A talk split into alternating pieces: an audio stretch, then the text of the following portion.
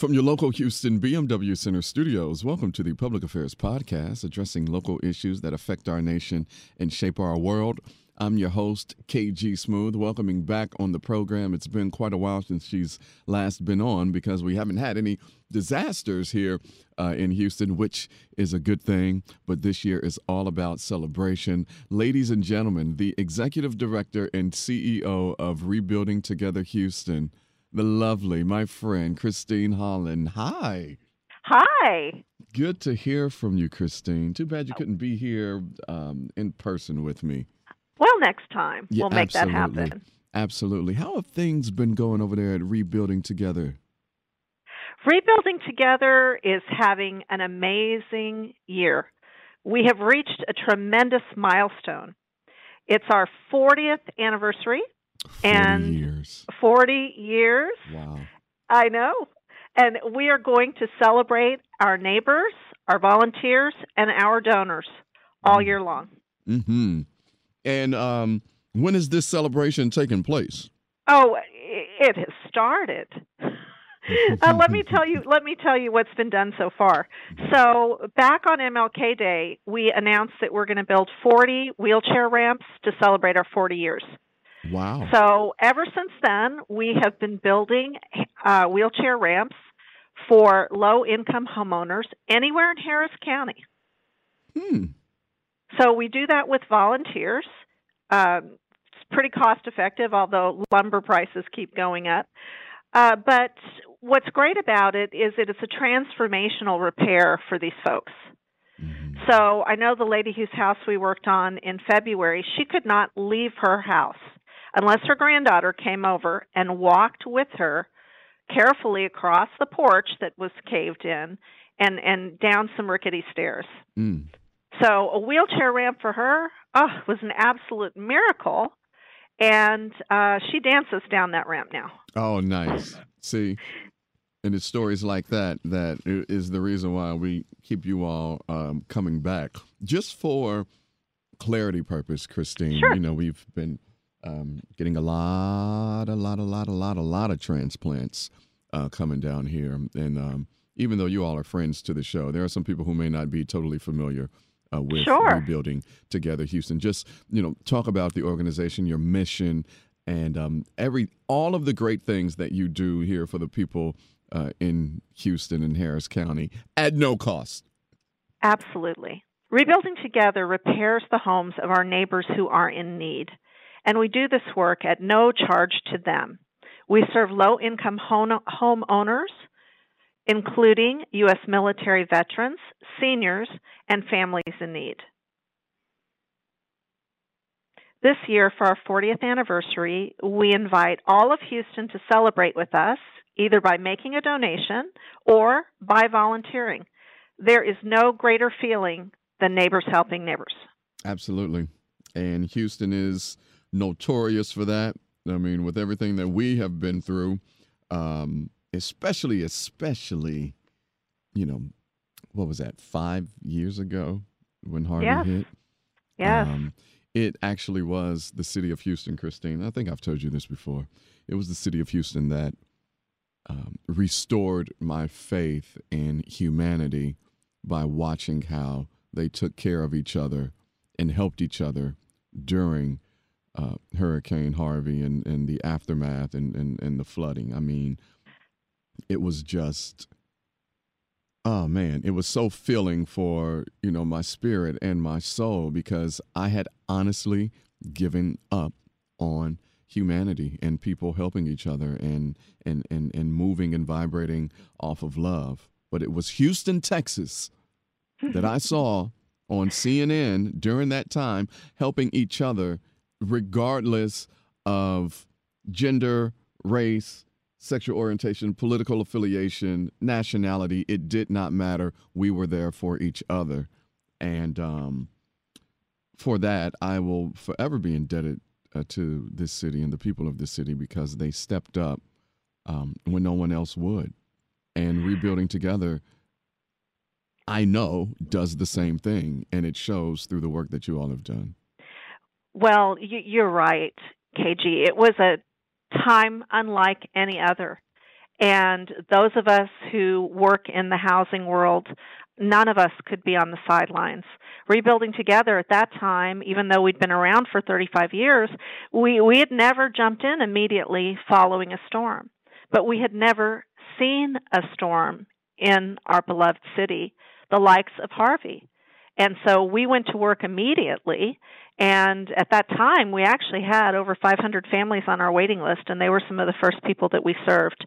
Um, they'd been waiting, some of them a long time, and we called them up and said, Hi, Miss Johnson, I understand that you have an approved application with us, and I was just wondering if you were impacted by the storm. And that's how we got our first houses going. And what a joy it was to be able to reach out to those homeowners and say, We are here and we can help you. And we repaired 480 houses um, following Hurricane Harvey, and they were in depth repairs. A lot of the houses that we work on are pre World War II, and they are in some of the oldest and most underserved neighborhoods in Houston and they needed a lot of work. So, on the one hand, the storm was a devastation for people, but we were able, through the generosity of Houstonians, to turn it into a blessing in a way and, and to set those families up and make their home safer and more resilient against the next disaster because it's not if, it's when um, in, in Houston.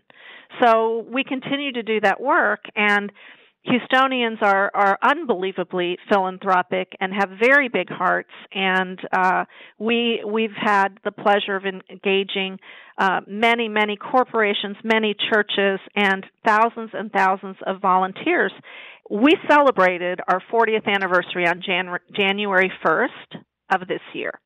And we looked back at all the families that we have been able to serve over the course of those 40 years, and it was 14,620 families at mm. that point. Mm.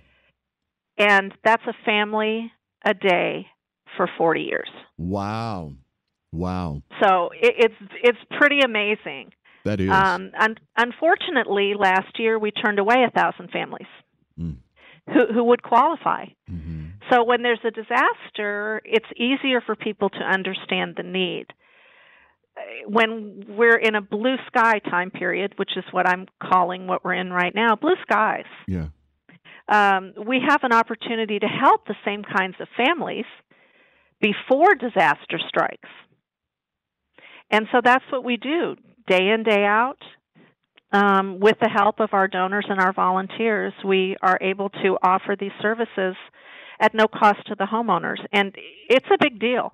Oh, um, absolutely. Home home ownership is decreasing in Houston. Decreasing. And, Why do you think that is? Uh, there there are a multitude of reasons. Mm-hmm. Um, part of it is the cost of new housing, um, but the part of the issue that we address is that um, families are being forced out of their homes either because the home has reached such a degree of disrepair that it's no longer safe to live in.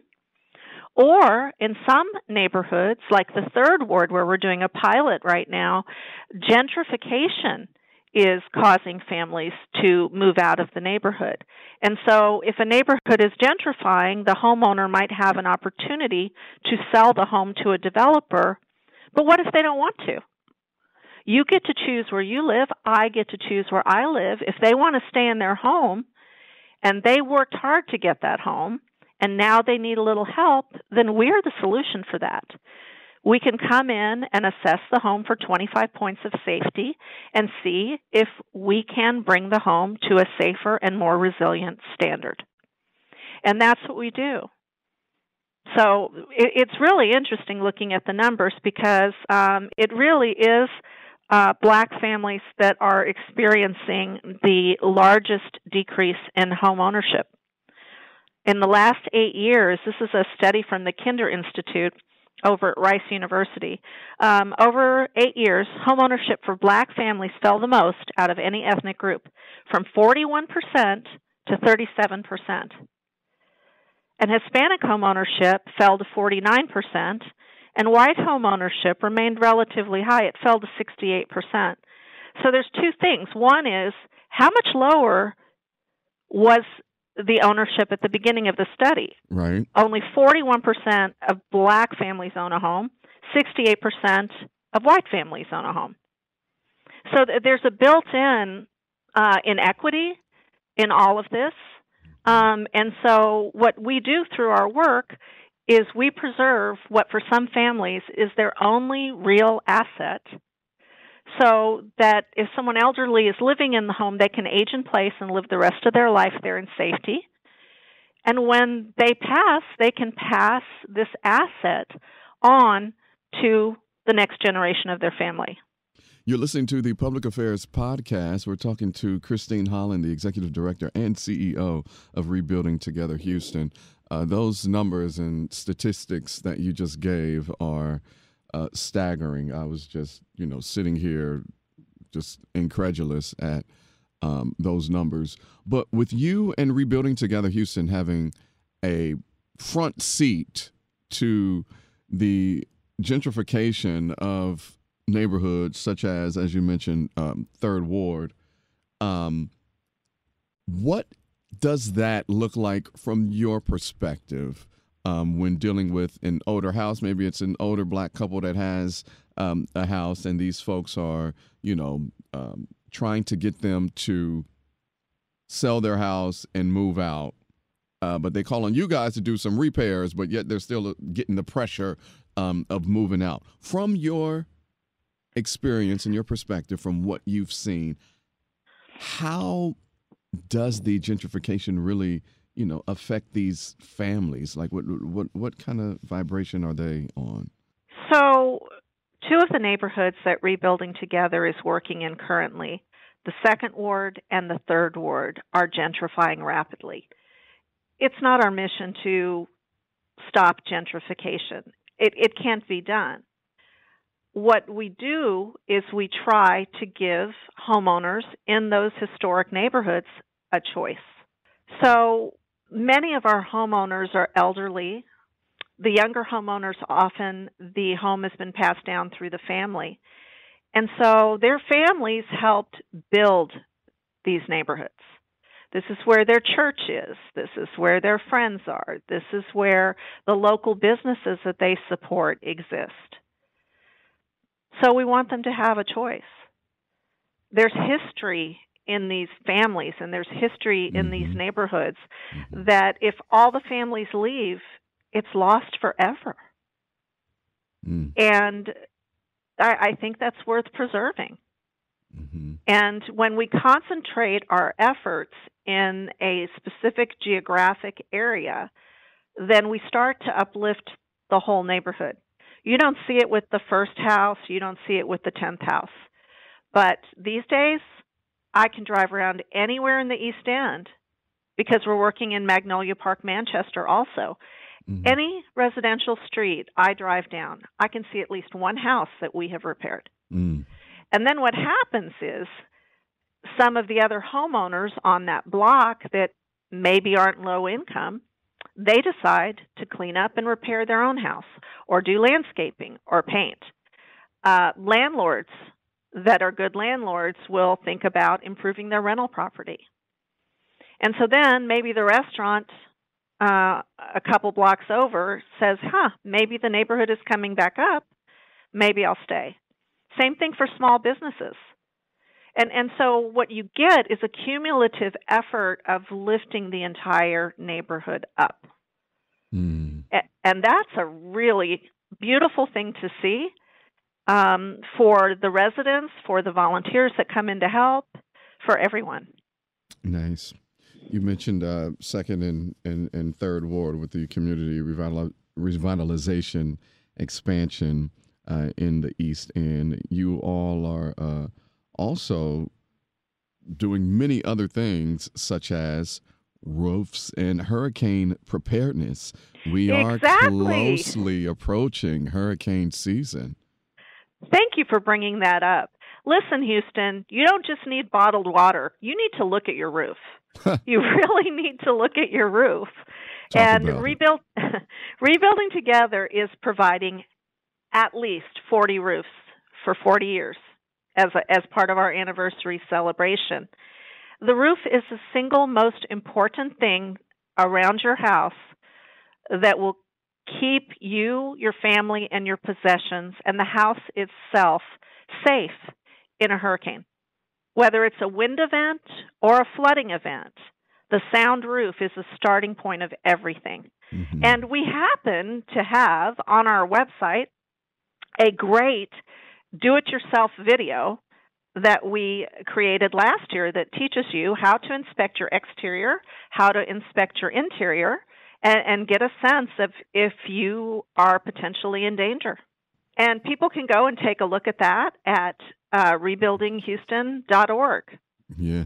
Hey, it's uh, also on YouTube.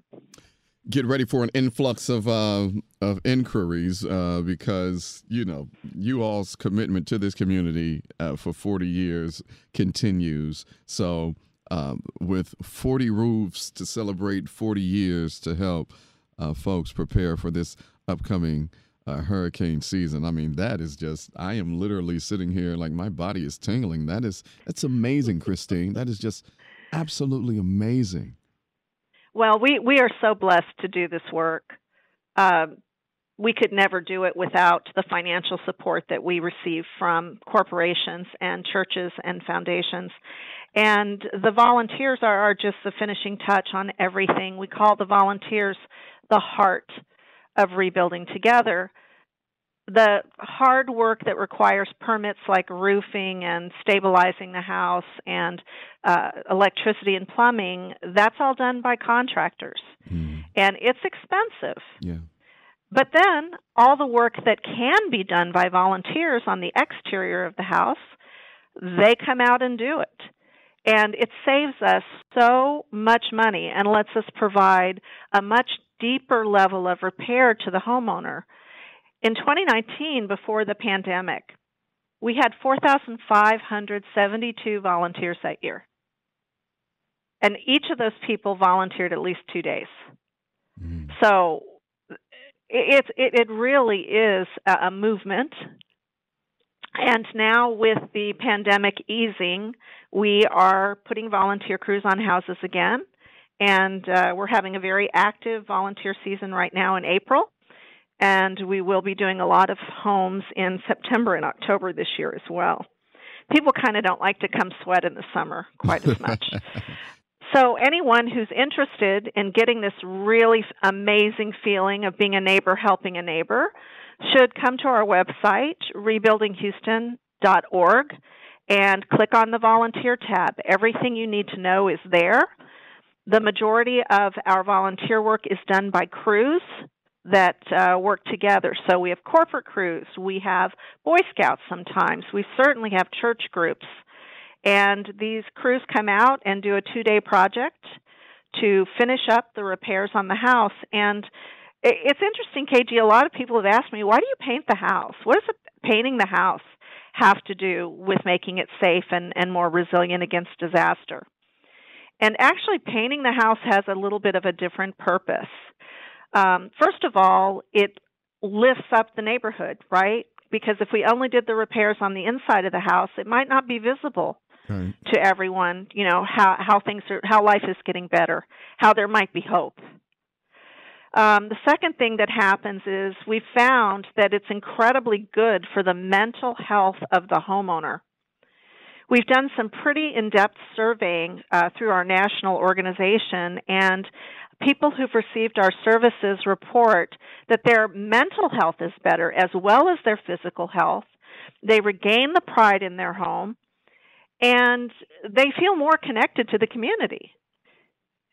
Yeah. And for those people who need a, a, wheelchair ramp, now they can actually get out of their house and get into and the get community. Into yeah, yeah. Yeah. That's and uh, the the other thing is painting the house shows the homeowner yet again that they're not alone. People care about you, and not just the plumber and and the roofer, but but neighbors care enough about you to give up their Saturday, um, two weekends in a row, and and share their time. And sometimes they bring their families. It, it's just a really beautiful thing. It is beautiful. So I would be remiss if I didn't mention the great celebration that you all are going to be having on uh, Thursday, May 12th at Hartman Park. Um, you guys are going to be receiving a proclamation from the city and the county, and the, the mayor will be there, the founder of Rebuilding Together. You'll be there. Talk about it. Well, we're we're very excited. Uh, we're going to be in Hartman Park in the East End, where we're doing a lot of work.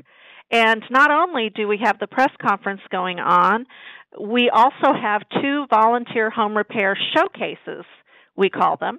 There are two families who live directly across the street from the park, and our sponsors, our presenting sponsors for the anniversary, Reliant Energy and Valero Energy, each are going to have a crew finishing up the volunteer touches on houses for these two families. So, for anyone who's been curious about what we do, anyone who just hasn't seen us in action, it is a perfect opportunity to come out. We have the stories of the homeowners, the before photos, uh, information about the repairs that have been made, many, many ways that you can connect with us. And it's an event open to the public. And then later on that evening, you're having the Restoring Hope Celebrating 40 Years event uh, at the Grove. Yeah, it, it's Yeah, it's going to be a really great. Be a busy day for you guys. Well, but you know, all of the flowers that you all are receiving, you deserve it. I mean, 40 years is nothing to scoff at. The, the, the work that you all have done in this city, in this county, um, it, you, you should be.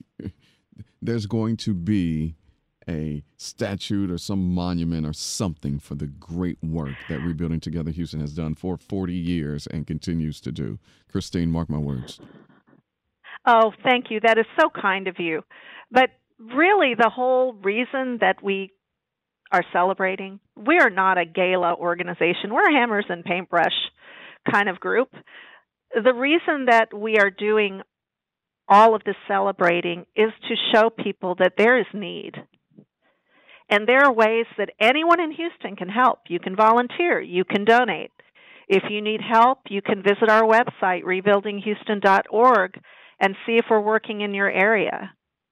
It's all about the homeowners and neighbors helping neighbors. Yes, so we are definitely looking forward to it. Log on to rebuildinghouston.org. That's rebuildinghouston.org for all of the information um, about Thursday, May 12th, uh, information to donate, to volunteer, and even to apply for aid. Um, this is such a great time for you all over there, Christine. I'm so excited and, and happy for you guys. Um, and of course, you know, you have an open invitation to come on the program. Any last words for the city? Come out and celebrate 40 great years, lots of families waiting to have a generous hand extended to them. Indeed.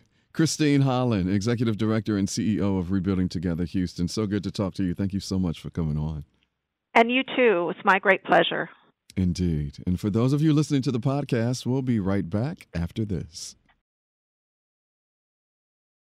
From your local Houston BMW Center studios, welcome back to the Public Affairs Podcast, addressing local issues that affect our nation and shape our world.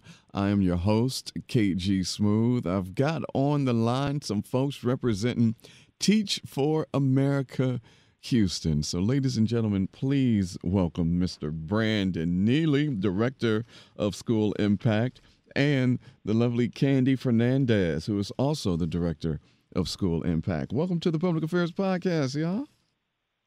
Thank you so much for having us. Yeah, we're happy to be here. Yes, thank you so much. Man, thank you all for being here. So, uh, this week, the second through the sixth, is Teacher Appreciation Week. And um, I understand that uh, you guys are showing your appreciation in a big way, thanking all of the teachers for what they have done uh, with the students, especially over the past two years during this pandemic, which is great. Um, but before we get into that, I just want to get a little background on on y'all and Teach for America. Please tell the folks what is Teach for America, and how long have you two um, been a part of this organization? All right. So Teach for America was founded out of the belief that all students deserve the opportunity to receive an excellent education. So what we do is we recruit, train, and develop recent college graduates and early um, career professionals who didn't necessarily study education, but we recruit them to come to a city across America and work in an under-resourced school for two years. Uh, we've been in Houston for 30 years now. So in 1991, we were founded. And currently, we have over 200 teachers that we call corps members working across five school districts in Houston who are now teaching. Um, so I did the corps myself. I did Teach for America in Dallas, Fort Worth. I taught middle school math for two years. Never thought I was going to be in education long term. Um, wanted to go to medical school myself, but what Teach for America did is it made me fall in love with teach uh, with schools, with students, uh, with communities, um, and it made it um, a lifelong career for me. And so I've been with Teach for America since 2014. I've been officially on staff since 2020. So I joined during the pandemic. Oh, nice. Um, and so yeah, okay. we're um, we're here. We're trying to make a difference across schools and create educational equity for our students. Indeed. How about you, Kandi? So I recently just joined um, Teach for America. I um, I want to say joined um, almost a year. It'll be a year in September, and so I am coming from Houston Independent School District as a teacher development specialist, and so um, I'm able to transition here for Teach for America and support and provide um, the necessary means for our teachers um, by giving them resources, professional development um, providing uh, wellness, you know, check in for them. So anything that they may need, you know, we are here for Teach for America for our teachers wholeheartedly. Okay. All right. Now let's talk about Teach for America Houston. let's let's take it local. That that was the national one. Um, I, from what I see, like you all are, you've been pace setters for education reform here in the city of Houston um, mm-hmm. teach in low income schools, um, reaching over 150,000 students uh, collectively. Um, mm-hmm. Which districts are you all in in Houston doing all this great work? Yeah, so we're in Houston Independent School District. We're in Aldine Independent School District. We are in KIPP Public uh, Charter Schools. We're in BakerRipley Charter Schools, as well as uh, Yes Prep Charter Schools. Okay, all right. And um, how has that been? Like y'all, you know, pushing these kids. What has this experience been like? Because it's um, it's tough. Mm-hmm. Kids, yeah, it's definitely tough. Th- these kids these days, they're they different, different, um, and they have more distractions. Um, they've mm-hmm. and I'm not even just talking about their devices. I mean distractions at home you know, mm-hmm. dealing with mom and or dad, you know, not getting the proper food and and and care and things like mm-hmm. sh- share with me you all's experience and and and how you all deal and how things like Teach for America have made it better. I hope that isn't too mm-hmm. much in one question. No, it's fun. Um, it's definitely been challenging. I came into Teach for America as far as a staff member uh, during the pandemic, and I was teaching myself during the pandemic. Uh, I was teaching abroad at the time, um, and so I definitely came in with an empathetic lens, just because I knew what it was like to be a teacher during a pandemic and having to go from virtual to in person, back and forth uh, throughout the pandemic. Uh, so it's just been challenges, made us really think about ways to prioritize teacher well-being and mental health, um, social emotional wellness, and just making sure that teachers are 100% so that they can be uh, all they need to be for their students as well. And so we kind of scale back the full expectations of what we uh, would typically require from our teachers just so that they can make sure they are taking care of themselves. We teach them how to advocate for their needs and what they need on their campus as far as what they need from Teach for America. And we just try to be flexible to, to meet their needs. Um, last year was definitely a lot more challenging than this year because we weren't allowed to actually be on school uh, campuses. I personally partnered with 16 schools in Houston.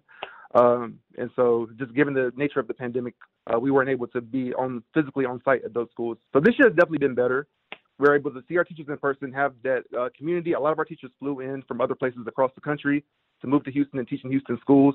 Um, so this year has definitely been better, but it's still a lot of challenges just helping teachers get students caught up uh, from the learning loss that happened during the pandemic. Um, so we're learning a lot of lessons. We're trying to adapt and be flexible um, and just do what it takes to make sure our students are taken care of. Yeah, indeed. I'm sure. I'm sure. Kandi, how about you?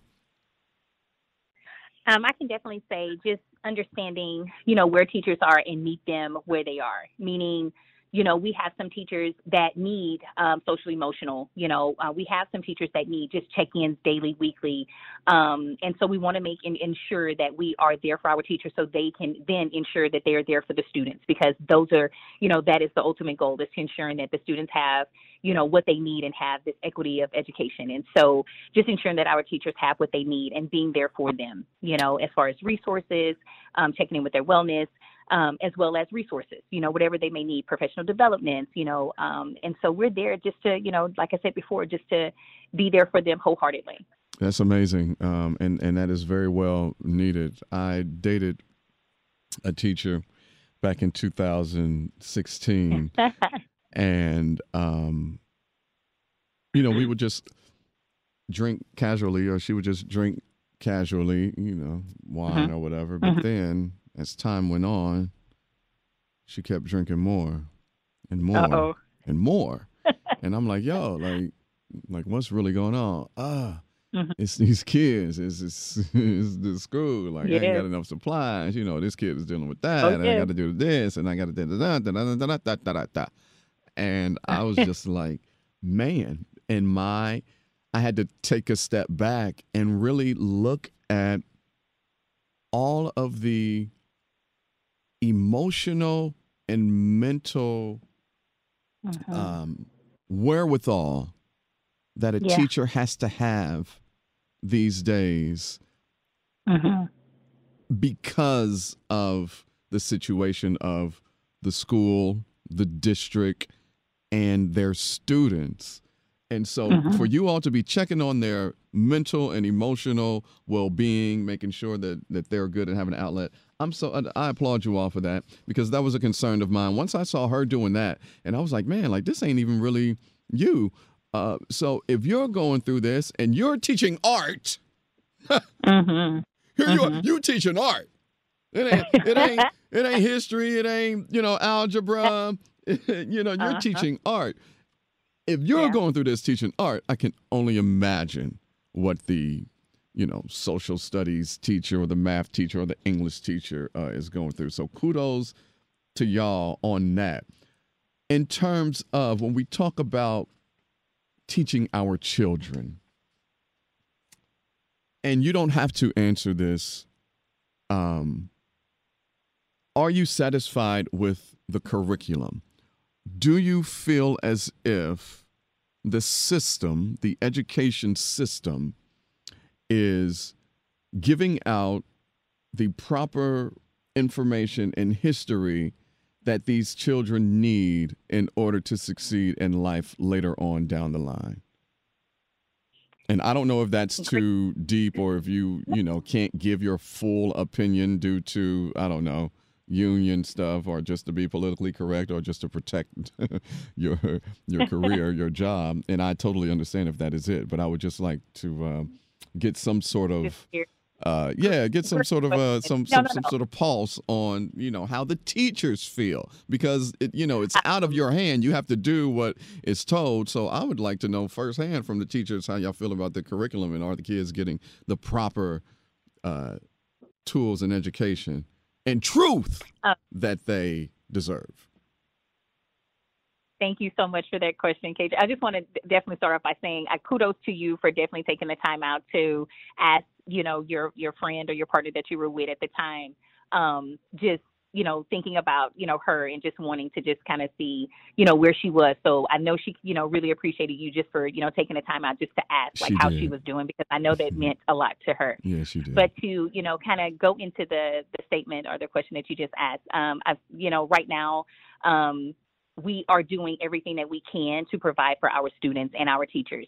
It is constantly changing, things are happening, and we are moving with that. And so, as you know, TFA as an organization, we are looking at what can we give our teachers in order for them to be at their best, in order for them to be able to now give to our students, and so being able to be there for them. Um, that is our focus. Now, I know you said something about curriculum. Um, curriculum is given to us. We always tell our teachers, we look at it, we definitely take it, and we teach our students what they need to know. And hmm, so, if that, that. that curriculum is hey, we have to do X, Y, Z, then you do X, Y, Z. Now every student learns differently, and Right. so we uh, instill in our teachers how do we teach to all learners because everyone learns differently, and so then we equip them with different tools and practices. So therefore, they'll be able to touch each of our students to give them that equity within their education. Brandon, would you like to add anything? Sure, uh, and I'll just acknowledge uh, one everything that Kandi said is 100% true. Um, but I would just acknowledge that there are gaps in our curriculum. There's things that aren't addressed that you know should be addressed, for, especially for the communities that we're serving. Uh, you know, predominantly Black and Latinx students. I can only imagine. Um, yeah, and so what we are doing, we get a lot of questions from our teachers who are mostly like 20 to 25 years of age, uh, primarily, uh, but particularly about just how can they teach, uh, you know, things they're passionate about, things the students should know about, but that's technically, you know, outlawed by the curriculum. And so what we do is we just we try to prepare them and just tell them what they can do within the parameters of you know legislation without you know them losing their jobs. The ways they can still uh, provide for their black and brown students, you know, teach them those lessons, um, you know, care for their LGBT students um, within the confines of their curriculum. But you know, we're just trying to fig- figure out ways to be creative, uh, teach students how to advocate, uh, you know, their state representatives and you know, people lobby for the change that they want. Um, so yeah, we're just trying to pr- prepare them to advocate for their for themselves, for their students, um, which is what we do on the back end. Now, uh, now is TFA are they very open to um, the suggestions that um, you all as teachers come to them to maybe help um, make your job in the school and the district's job a little easier? I would say Teach for America, because it's a nationwide organization, you know, each state has different laws about what can be taught and what can't be taught. And so thankfully the national organization hosts a lot of trainings for how to empower, you know, LGBT students, how to, you know, teach critical race theories within the confines. Um, so even if we can't do certain things in the state of Texas, we direct our teachers to trainings that are happening Mhm. across the country so they can still get those skills. I'm so glad that you just mentioned CRT, critical race Mhm. theory. I am sick of the narrative going around as if critical race theory is something that is taught in middle and high school.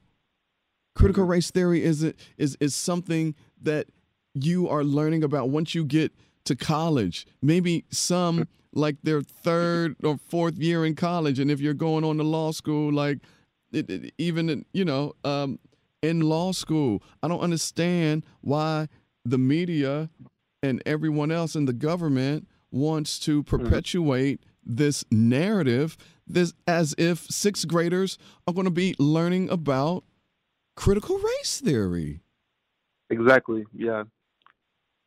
exactly. like what like what like what are we really doing go ahead No, it's, it's definitely challenging, and we, we definitely acknowledge all of our teachers' concerns when they come to us just about the frustrations they they exhibit about you know what can I say to my students, what can I say to my students. I know it's best if I say this, but is it going to put me in jeopardy? Um, and sometimes our teachers, you know, sometimes they'll do what's best for the students, you know, regardless of what that means.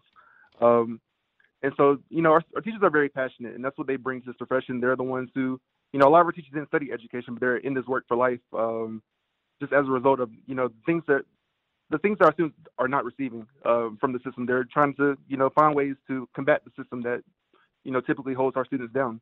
Yeah, yeah, yeah. They continue to perpetuate it. I'm not gonna.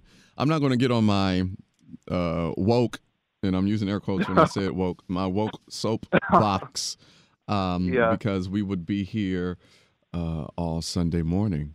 Uh, but I Mhm. do want to get back to this week being Teacher Appreciation Week. How are you all Mhm. showing your love for our beloved educators um, during this week, which is uh, May 2nd through the 6th? Yeah. So the first thing we realized is that our teachers just want an opportunity to relax and unwind. Uh, it's been a very long school year, particularly for for all of our teachers, but especially our teachers in our first year. Many of them are fresh out of college and having to like enter, you know, very challenging environments. Uh, so we are hosting a teacher happy hour um, in Houston. We're inviting them all to come out. We have gifts for them, um, but just opportunity for them to not have to spend any money, just come unwind, meet other teachers, um, and just connect over their experiences. And so that's the first thing that we're going to be doing. Uh, we're giving them gift cards to either Starbucks, Target, or Amazon to use how they how they feel they need it. Uh, we're also uh, doing a thank a teacher campaign. So we're reaching out to their students or having corps members or teachers reach out to other teachers just to thank them for the work they're doing. Um, teaching can be a very thankless job, and so just hearing from your students um, and other teachers that you're doing a good job um, goes a long way. Uh, Kandi, do you have anything else that we're doing?